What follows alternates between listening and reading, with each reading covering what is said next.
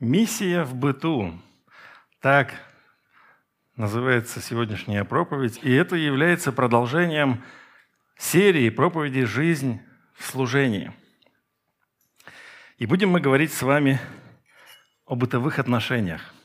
Прежде всего, бытовые отношения. Больше 60% вашего, нашего времени мы проводим в быту – Сами посчитайте. Мы просыпаемся в 8 часов, условно говоря, и возвращаемся в 8. 12 часов у нас уходит на работу. У кого больше, у кого меньше, в среднем все равно это будет так. И 12 часов остается. И еще суббота, воскресенье – это тоже наш быт. Здесь получается 60-64%. И мы проводим его с кем-то. Мы проводим его с супругами, э, с друзьями, с, э, с, с разными друзьями. И в этот период мы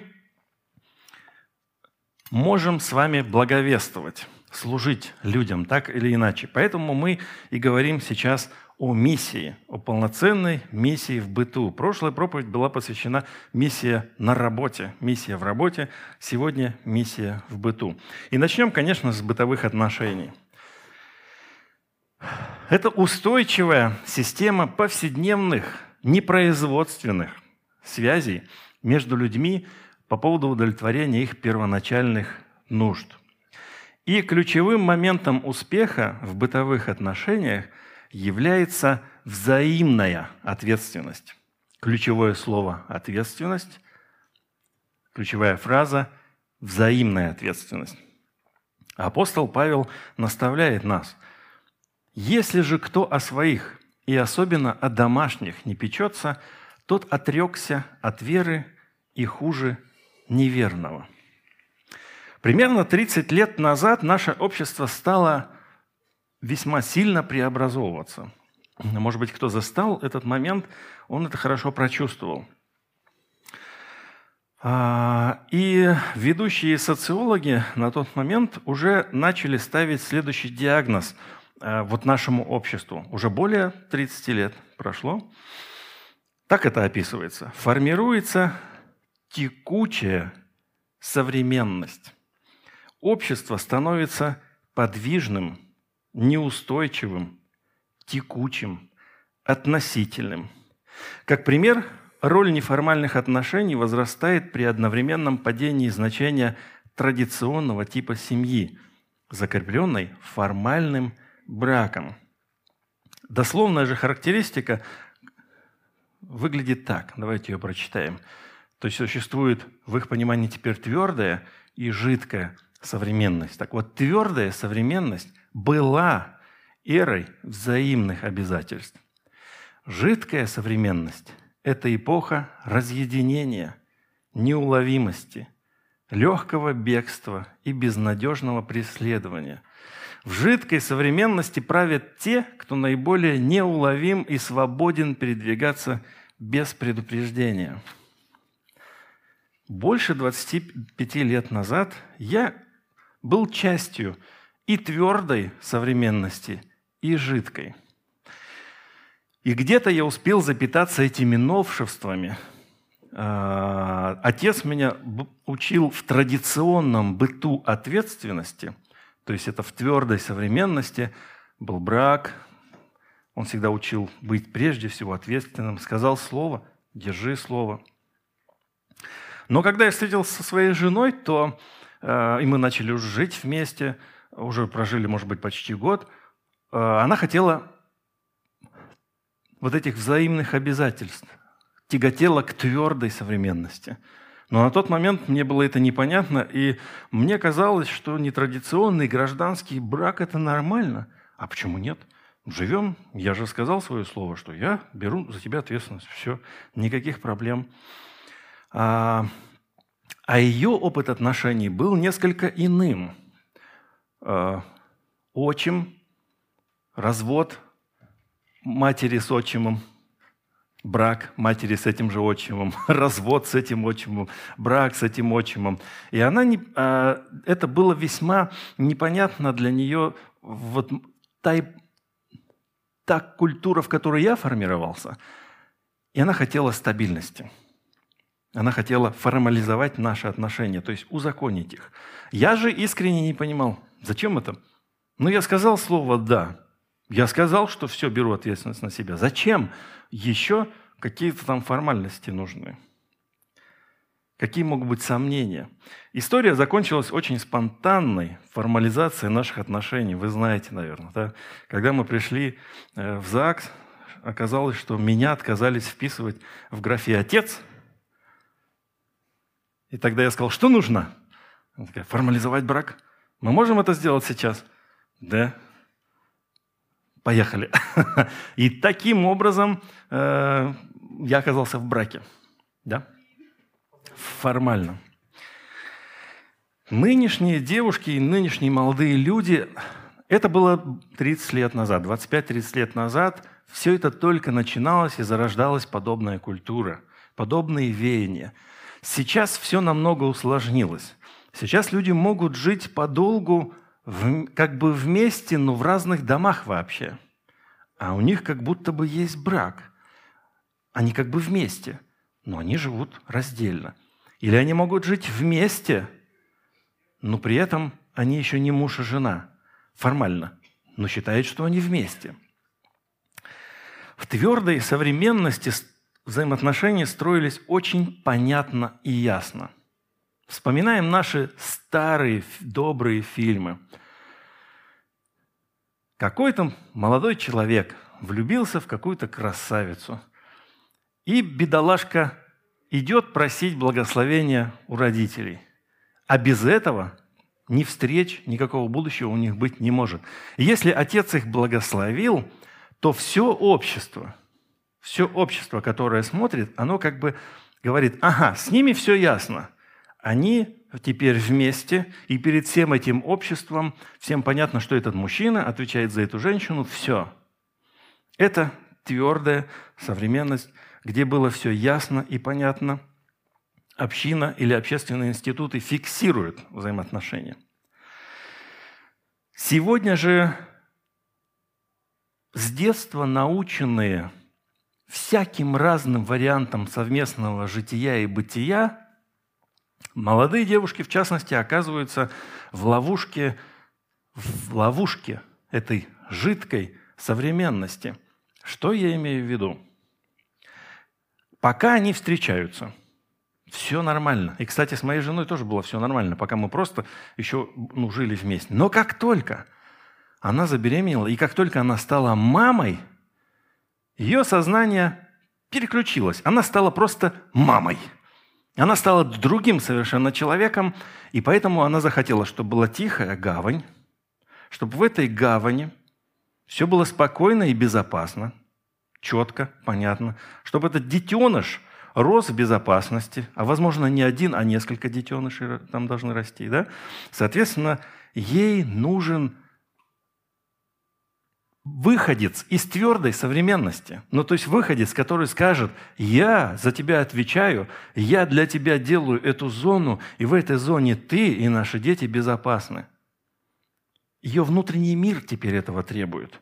Ее внутренний мир требует ответственности. Но где теперь взять этих людей в жидкой современности, если все с детства приучены к тому, что оп, слинял или слился, как говорится сейчас, да? Что-то не пошло не так, мы расстались. Никаких обязательств. Мы сейчас вместе, но у нас нет никаких обязательств.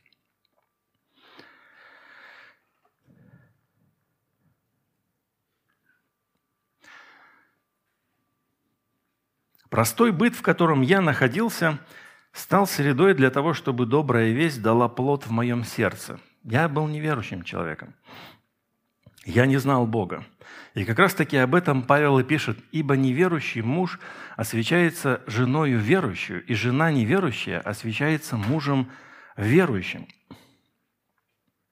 Поправка, конечно же, здесь такая. Павел э, речь ведет о семьях, где они оба были неверующими, и в конце концов жена встречается со Христом, идет в церковь, а муж остается неверующим. И в этом случае он говорит, подождите, не торопитесь, не расходитесь, возможно, вы, э, произойдут изменения.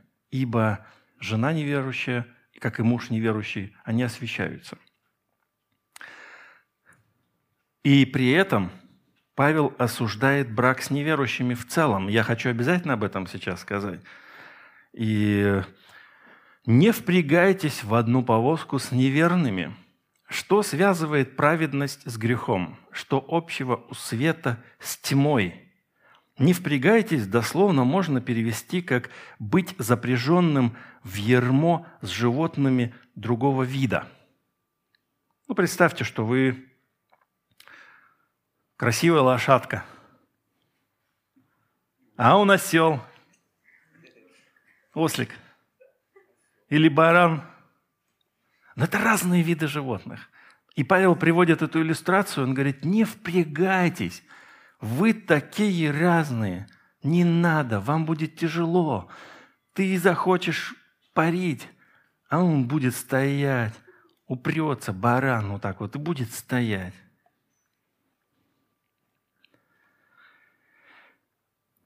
Это наши бытовые отношения – они могут превратиться вот в такую разнородную повозку. Но могут они, конечно же, стать и благословением, если две лошадки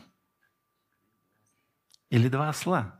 Но просто они по природе одинаковые, да?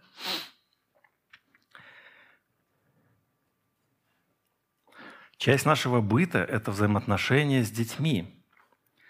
И здесь также мы имеем наставление «Отцы, не раздражайте детей ваших, дабы они, ключевое слово, не унывали. Мы, родители, сильно влияем на быт наших детей, на их самооценку, на их устремления и поступки. В качестве иллюстрации я прочитаю вам некоторые строки. Они так сильно коснулись меня несколько лет, что я хочу поделиться ими с вами. Немножечко прочитаю вам. Просто закройте глаза и представьте все, что там происходит. Летний вечер, сумерки, торговый центр американского города, где не менее 400 тысяч жителей, высокие здания, стены. Когда-нибудь, пожалуй, станет казаться невероятным, что существовали такие города. И на широкой улице, теперь почти затихшей, группа в шесть человек, мужчина лет 50, коротенький, толстый, с густой гривой волос, выбивающихся из-под круглой черной фетровой шляпы. Весьма невзрачная личность. На ремне, перекинутом через плечо, небольшой органчик, каким обычно пользуются уличные проповедники и певцы. С ним женщина, лет на пять моложе его. Не такая полная, крепко сбитая, одета очень просто, с некрасивым, но не уродливым лицом. Она ведет за руку мальчика лет семи и несет Библию, и книжечки псалмов.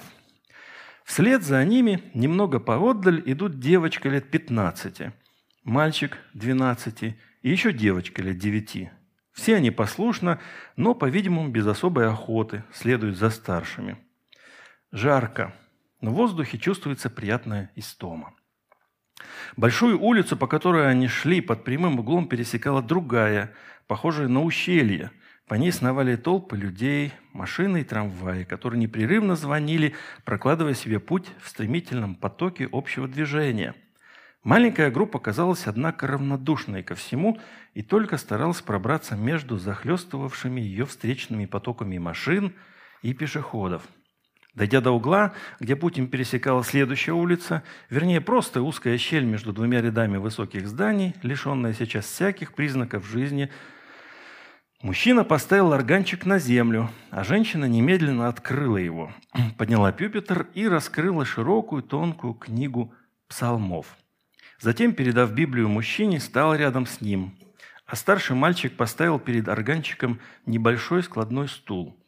Мужчина, это был отец семейства, огляделся с напускной уверенностью и провозгласил, как будто вовсе не заботясь, есть ли у него слушатели. «Сначала мы пропоем хвалебный гимн, и всякий, кто желает вославить Господа, может к нам присоединиться. Сыграй нам, пожалуйста, Эстер». Старшая девочка, стройная, хотя еще не вполне сложившаяся, до сих пор старалась держаться, возможно, более безразлично и отчужденно. Теперь она села на раскладной стул и, вертя ручку органчика, стала перелистывать книгу псалмов, пока мать не сказала Я думаю, мы начнем с 27-го псалма «Как сладостен бальзам любви Христовой». Тем временем расходившиеся по домам люди разных профессий и поколений, заметив группу с органчиком, нерешительно замедляли шаг искоса оглядывали ее или приостанавливали, чтобы узнать, что происходит. Этой нерешительностью, истолкованной как внимание, человек у органчика немедленно воспользовался и провозгласил, словно публика специально собралась здесь послушать его. «Споем же все вместе, как сладостен бальзам любви Христовой». Девочка начала играть на органчике мелодию, извлекая слабые, но верные звуки, и запела. Ее высокая сопрано слилась с сопрано матери и весьма сомнительным баритоном отца. Другие детишки, девочка и мальчик, взяв по книжке из стопки, лежавшей на органе, слабо попискивали вслед за старшими. Они пели, а безликая, безучастная уличная толпа с недоумением глазела на это невзрачное семейство – возвысившая голос против всеобщего скептицизма и равнодушия. В некоторых возбуждала интерес и, за, и сочувствие застенчивая девочка у органа, в других – непрактичный и жалкий вид отца, чьи, чьи бледно-голубые глаза и вялая фигура, облаченная в дешевый костюм, выдавали неудачника – из всей семьи одна лишь мать обладала той силой и решительностью, которые, как бы не были они слепы и ложно направлены, способствуют, если не успеху в жизни, то самосохранению. В ней больше, чем в ком-либо из остальных, видна была убежденность, хотя и невежественная, но все же вызывающая уважение. Если бы вы видели, как она стояла с книгой псалмов в опущенной руке – устремив взгляд в пространство, вы сказали бы, да, вот кто при всех своих недостатках, несомненно, стремится делать только то, во что верит. Упрямая, стойкая вера в мудрость и милосердие той всевидящей, могущественной силы, которую она сейчас взывала, читалась в каждой ее черте, в каждом жесте. «Любовь Христа, ты мне опорой будь. Любовь Христа – праведный мой путь». Звучно и немного гнусаво пела она, едва заметная среди громадных зданий. Мальчик, опустив глаза, беспокойно переминался с ноги на ногу и подпевал не очень усердно. Высокий, но еще не окрепший, с выразительным лицом, белой кожей и темными волосами он казался самым наблюдательным и, несомненно, самым чувствительным в этой семье – Ясно было, что он недоволен своим положением и даже страдает от него. И больше, его больше привлекало в жизни языческое, чем религиозное, хотя он пока еще не вполне это осознавал. Только в одном не приходилось сомневаться. У него не было призвания к тому, что его заставляли делать. Он был слишком юн, душа его слишком отзывчива ко всякому проявлению красоты и радости, столь чуждых, отвлеченной и туманной романтики, владевший душами его отца и матери. И в самом деле материальная и духовная жизнь семьи, членом которой он был, не убеждала его в реальности и силе того, во что, видимо, так горячо верили и что проповедовали его мать и отец. Напротив, их постоянно тревожили всякие заботы, и прежде всего материальные. Отец всегда читал Библию и выступал с проповедями в различных местах, а главным образом в миссии – расположенной неподалеку отсюда, он руководил ее вместе с матерью. В то же время, насколько понимал мальчик, они собирали деньги от разных деловых людей, интересующихся миссионерской работой или склонных к благотворительности, и, видимо, сочувствовавших деятельности отца. И все же семье приходилось туго – Всегда они были неважно одеты, лишены многих удобств и удовольствий, доступных другим людям. А отец и мать постоянно прославляли любовь, милосердие и заботу Бога о них и обо всех на свете. Тут явно что-то не так. Мальчик не умел разобраться в этом, но все же относился к матери с невольным уважением.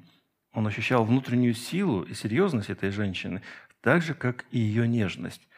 Несмотря на тяжелую работу в миссии и на заботу о семье, она умела оставаться веселой или, по крайней мере, не теряла бодрости.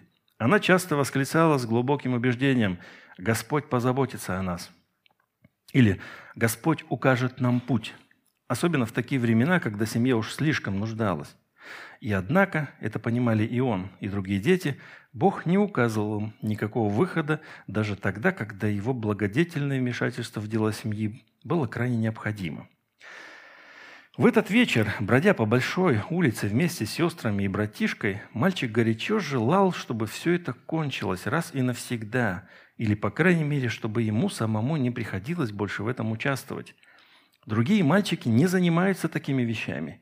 Есть тут что-то жалкое и даже унизительное – не раз еще прежде, чем его стали вот так водить по улицам, другие ребята дразнили его и смеялись над его отцом за то, что тот всегда во всеуслышание распространялся о своей вере и убеждениях.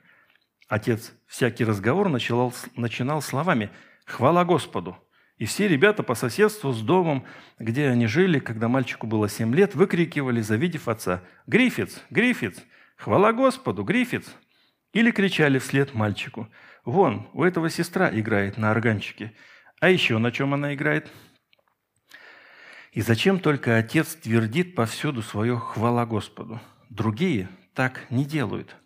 В нем, как и в дразнивших его мальчиках, говорило извечное людское стремление к полному сходству, к стандарту.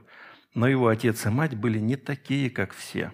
Они всегда слишком много занимались религией, а теперь, наконец, сделали ее своим ремеслом – в этот вечер на большой улице с высокими домами, шумной, оживленной, полное движения, он со стыдом чувствовал себя вырванным из нормальной жизни и выставленным на посмешище.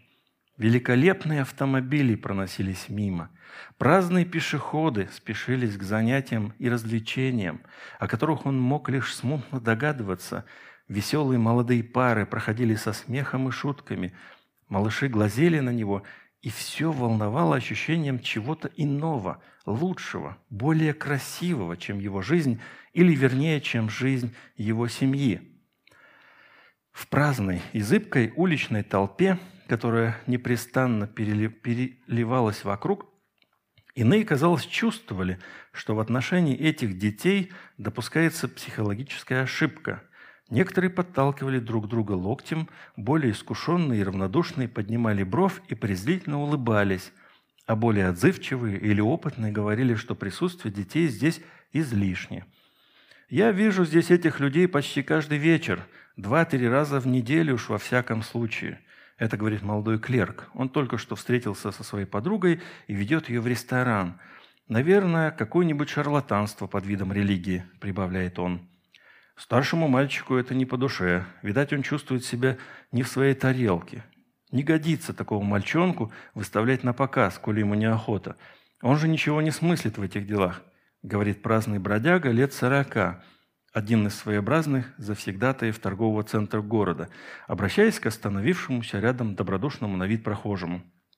«Да, я тоже так думаю», — соглашается тот, заинтересованный незаурядным лицом мальчика — Смущение и неловкость видны были на этом лице, когда мальчик поднимал голову. Нетрудно было понять, что бесполезно и бессердечно принуждать существо с еще не установившимся характером, не способное постичь психологический и религиозный смысл всего этого, к участию в подобных публичных выступлениях, более подходящих для людей зрелых и вдумчивых.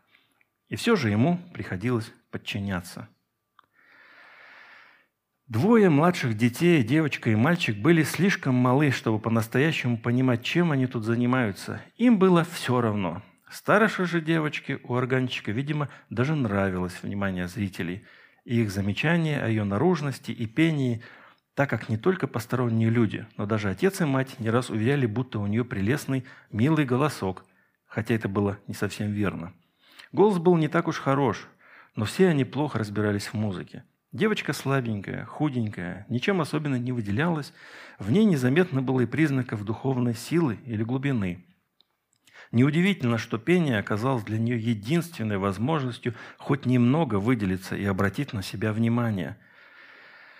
Родители твердо решили способствовать насколько возможно духовному очищению общества И когда первый псалом был окончен, отец начал разглагольствовать о той радости, которая не сходит на грешников, освобождающихся от тяжких мук совести по воле Господа, благодаря Его милосердию и любви Христовой. «Все люди – грешники пред лицом Господа», – провозгласил он.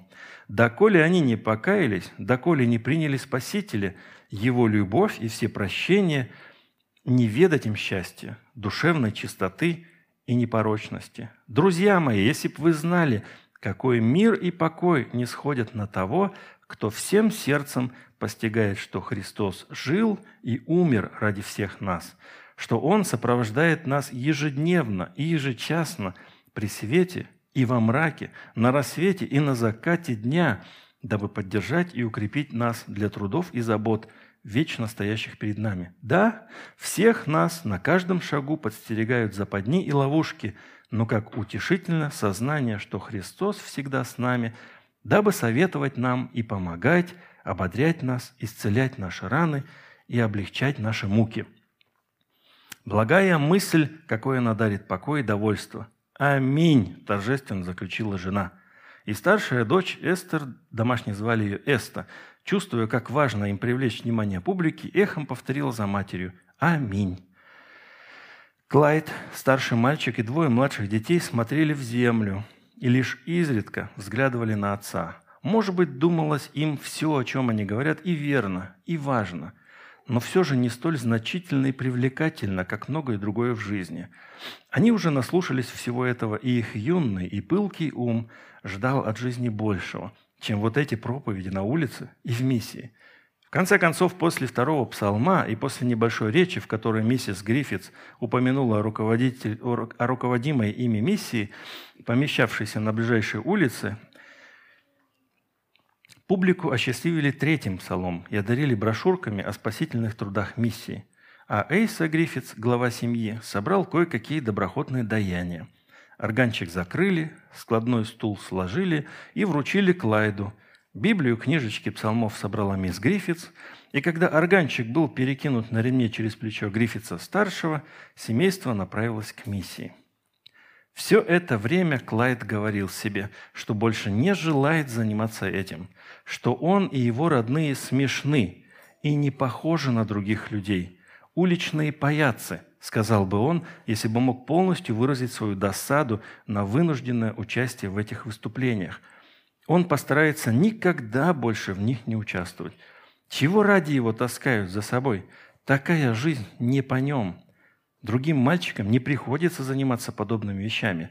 Решительнее, чем когда-либо, он помышлял о бунте, который помог бы ему отделаться от всего этого – Пускай старшая сестра ходит по улицам с органом.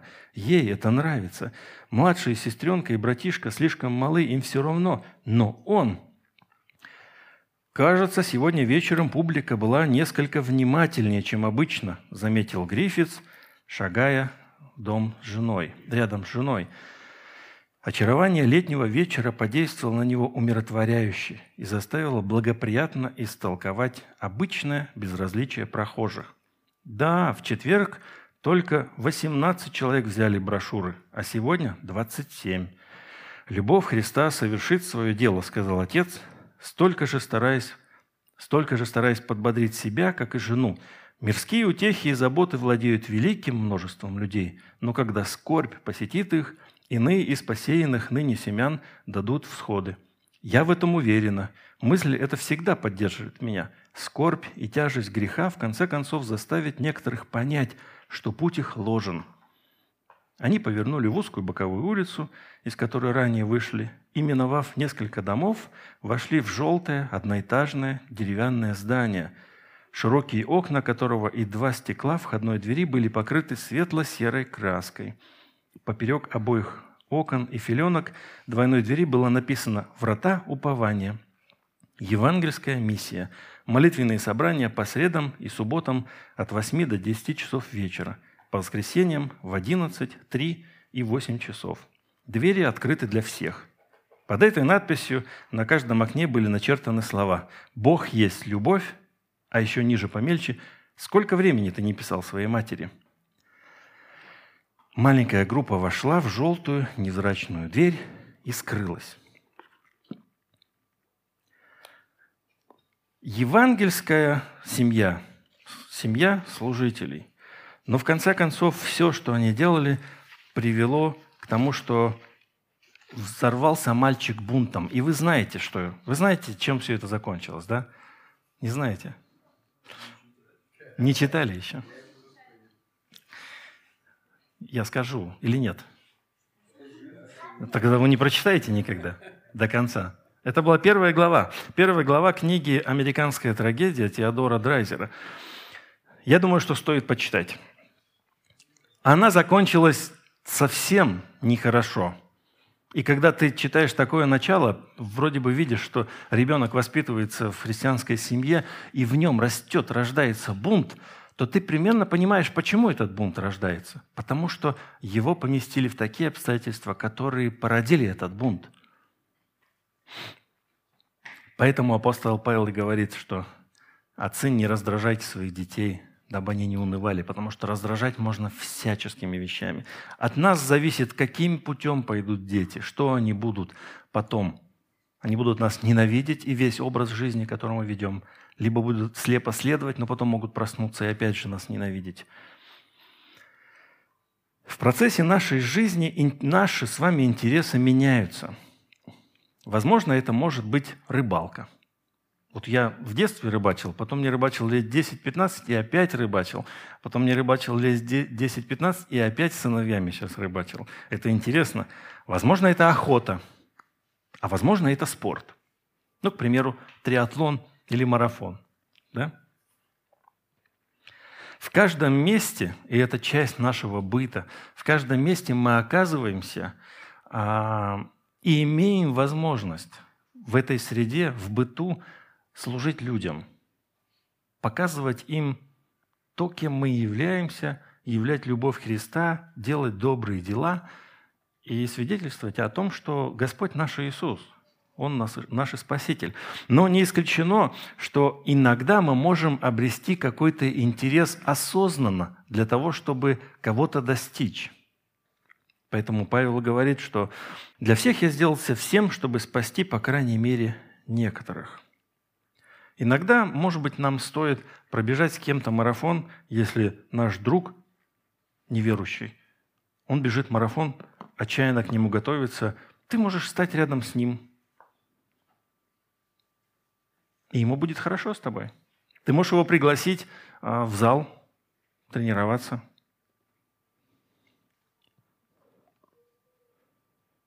Можешь поехать с ним на рыбалку, можешь э, помочь ему строить дом, очень много разных вариантов бытовых.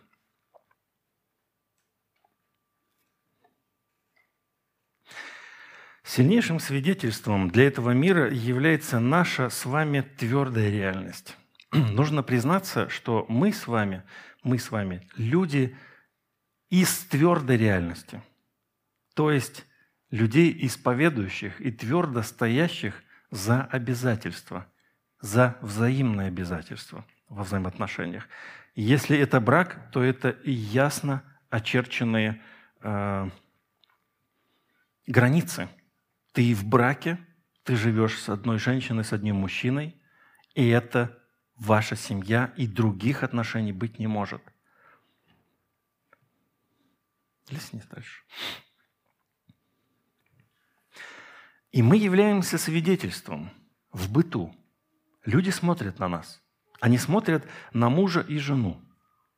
Они видят, как муж с женой идут а, по жизни до конца своих дней, игнорируя искушения и разные возможности. Меня как-то спрашивали, ты прожил столько лет вместе и нет? Я говорю, и нет. И людям неверующим очень тяжело в это вериться. Не всем, правда, но в целом все равно Э, люди не понимают этого. Как так? Но если, если вдруг наступает момент, когда вы понимаете, что вам дальше не по пути, неужели вы останетесь вместе? Ответ – да, мы останемся вместе, и мы проходили уже не раз. Я уверен, что и вы проходили не раз, казалось бы, неразрешимые ситуации, когда ты ненавидишь своего супруга или супругу, но ты понимаешь, что именно это часть той работы, которую мы должны пройти – и дальше будет лучше. И мы оба должны меняться. Не может быть так, чтобы в этих отношениях, тяжелых отношениях, если они случаются, менялся один человек. Меняются оба. Оба меняются. Дети являют послушание своим родителям и почтение. Сейчас, в нынешней современности, это такая редкость, когда дети уважают своих родителей. Родители всячески преклоняются перед маленькими этими детьми, желая всячески их ублажить – а дети вытирают ноги о своих родителей, и они не понимают, что, что существует старший. Вы вот вспомните реальность 30-40 лет назад. Ты идешь по улице, ты делаешь что-то не так. И какой-то старый дед, проходящий мимо, отвешивает тебя костылем своим. Да, это не смешно, кстати говоря, на тот момент было, но и ты ничего сделать с этим не можешь. Такая была реальность, что существуют люди с великим, с большим опытом. Если они тобой недовольны, если даже ты с этим не согласен, принимаешь это, утираешь свои слезы, недовольство и идешь по своим делам. А сейчас вы проходите, когда кто-то делает что-то нехорошо, ты что-то скажешь. Если ты что-то скажешь, даже твоим детям станет стыдно за тебя, потому что так не делаю сейчас. Ты что? Никто никому не делает замечаний никаких, никто никого не исправляет, у каждого своя жизнь. Мы в другой реальности уже, пап. Юноши и девушки являют целомудрие и мудрость. И это тоже дикость в нынешнем современном обществе. Это дикость. Когда девочки, начиная с 12 лет, они уже живут с мальчиками, начиная со школы. Непонятны мне на самом деле эти отношения, если честно, что там можно нажить в плане, в плане эмоций и удовольствия, как человек взрослый, зрелый. Я искренне этого не понимаю. Но они это делают как-то, не знаю. А приверженцы твердой христианской реальности твердо стоят на своих убеждениях, на целомудрии и на верности. И вот как Ключевым выводом, слушайте внимательно, я хотел бы обозначить нашу с вами роль. Только твердая реальность взаимных обязательств в духе Нового Завета является единственным вариантом спокойного, спокойного существования и развития общества. Да, его колыхнуло в такую жидкую, реальность, которая ее не почувствуешь.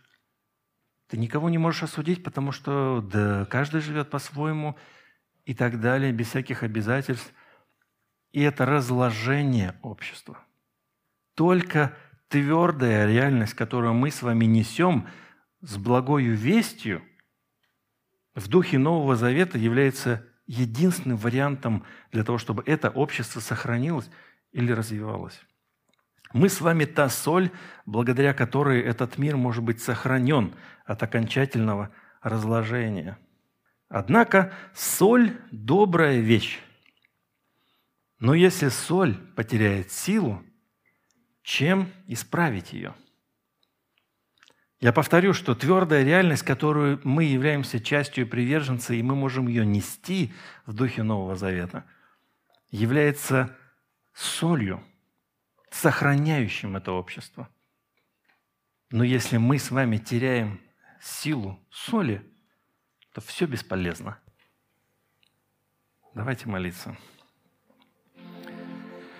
Отец Небесный, мы проводим в быту довольно-таки много времени, общаясь с мужем, с женой, с детьми, с друзьями, с друзьями по охоте, с друзьями по рыбалке, с друзьями по спорту – с друзьями еще по каким-то другим интересам. И в этом быту мы можем являть Твою славу, твердость нашей веры и убеждения. Дай нам мудрости, Господь. Дай нам мудрости строить эти отношения друг с другом так, чтобы они были плодотворными и для нас, и для окружающих. Даруй нам мудрости, Господь, так, чтобы мы строили наши отношения с близкими детьми таким образом, чтобы они не угнетались, и вы, когда они вырастут, чтобы они были э, цельными, хорошими личностями, верными Тебе детьми по своему выбору, по своей вере. И когда мы э, дружим с кем-то и имеем возможность благовествовать, делиться своей верой, своими убеждениями, твердыми убеждениями, даруй нам, Господь, нашей э, твердости оставаться так, как таковой твердой, потому что нынешнее общество не понимает того, как мы живем, не понимает нашей верности друг другу, чистоты не понимает, этой святости в наших взаимоотношениях в семье не понимает. Помоги же нам э, черпать от Тебя силы и мудрость для того, чтобы придерживаться выбранного пути, шагать по Твоей дороге, Господь, и вовлекать в наш путь друзей для того, чтобы они также могли войти в Царство Твое, в Царство Небесное. Благослови нас продолжать служение, поклоняться Тебе, Господь, сейчас во имя Иисуса. Аминь.